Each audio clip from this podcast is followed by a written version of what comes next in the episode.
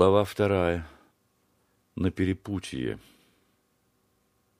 Мартовская ночь, потрясшая Виктора Алексеевича видением раскрывшегося неба, стала для него откровением. Но постиг он это лишь по прошествии долгих лет. А тогда на Тверском бульваре он был во мраке и тоске невообразимой. Стыдно вспомнить, рассказывал он, что это небо содрогание лишь скользнуло по мне хлыстом. Какое там откровение!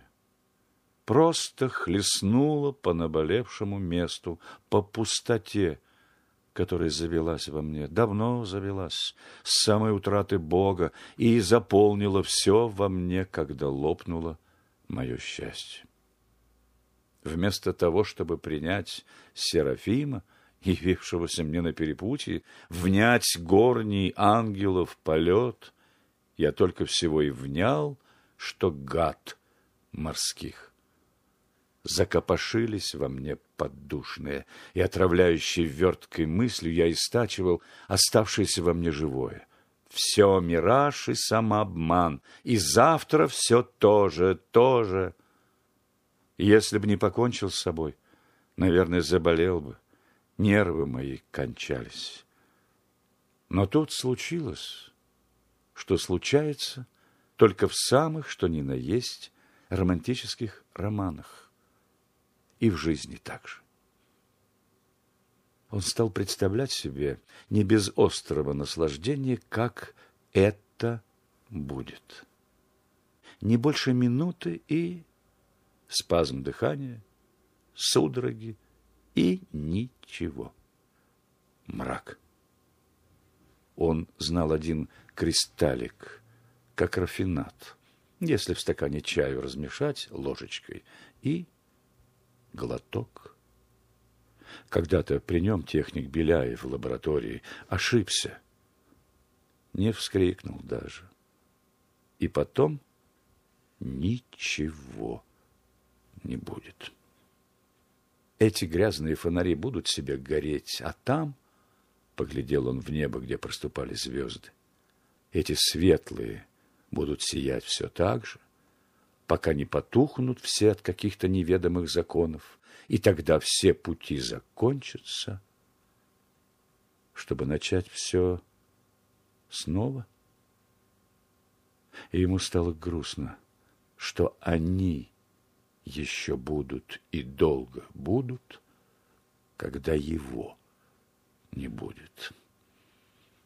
А вдруг после того, после кристаллика и откроется. Мысль о кристаллике становилась острей, заманчивей. Ничего не откроется, а лопух вырастет. Верно, сказал Тургеневский Базаров. Проговорил он громко и язвительно и услыхал вздох рядом. Вздрогнул и поглядел. На самом краю скамейки кто-то сидел, невидный. Кто-то подсел к нему, а он и не заметил. Или кто-то уже сидел, когда он пришел сюда. Он стал приглядываться.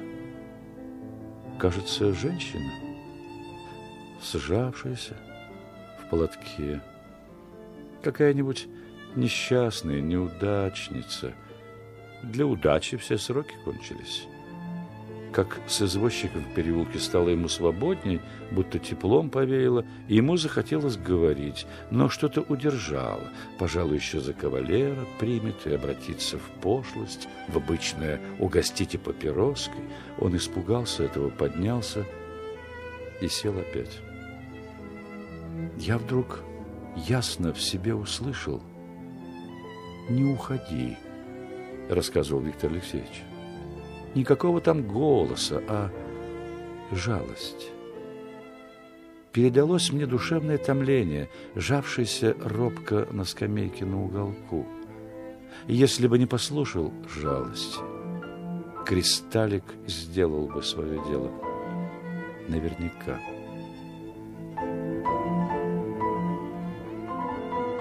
Я испугалась, что станут приставать. Много спустя рассказывала Дарья Ивановна. Сидела вся помертвелая, как они только сели, хотела уйти сейчас, но что-то пристукнуло. У меня мысли путаются, а тут кавалер бульварный свое начнет. Встали они, сразу мне стало легче, а они опять сели. Он закурил и при свете спички уловил обижавшим взглядом, что сидевшая в синем платье, в ковровой шале, в голубеньком платочке и совсем юная, не мог усмотреть лица, показалось ему заплакано. По всему девушка-мастерица выбежала как будто наспех. Я сразу поняла, что это серьезный барин, рассказывала Дарья Ивановна, и им не до пустяков, и очень они расстроены. И сразу они мне понравились. Даже мне беспокойно стало, что они покурят и отойдут.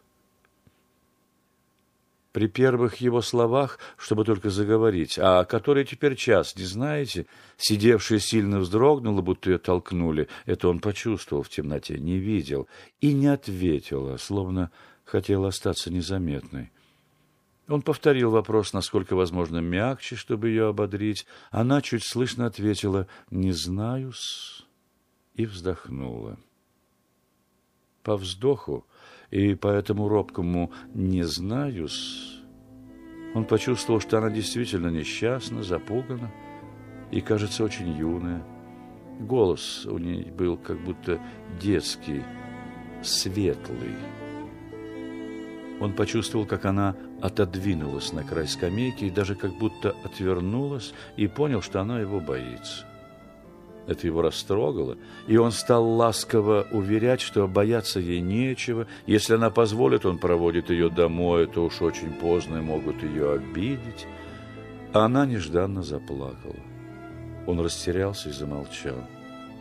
Она плакала всхлипами, по-детски, и старалась укрыться шалью. Он стал ее успокаивать, называл нежно, милая, остро ее жалея, спрашивал, какое у ней горе, или, может быть, кто ее обидел.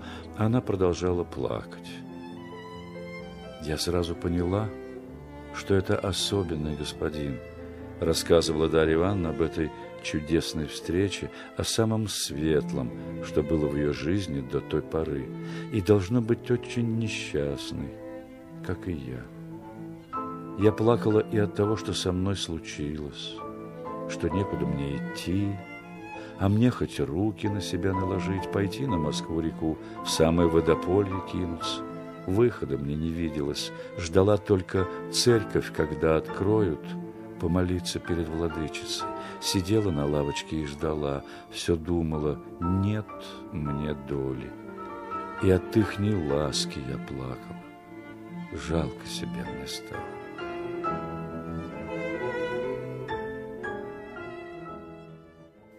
Я забыл о своем, рассказывал Виктор Алексеевич.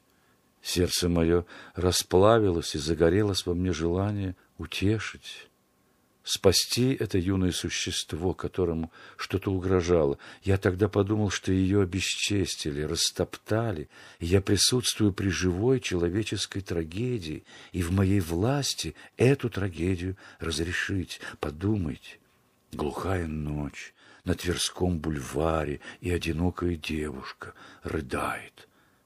Мог ли я пройти мимо?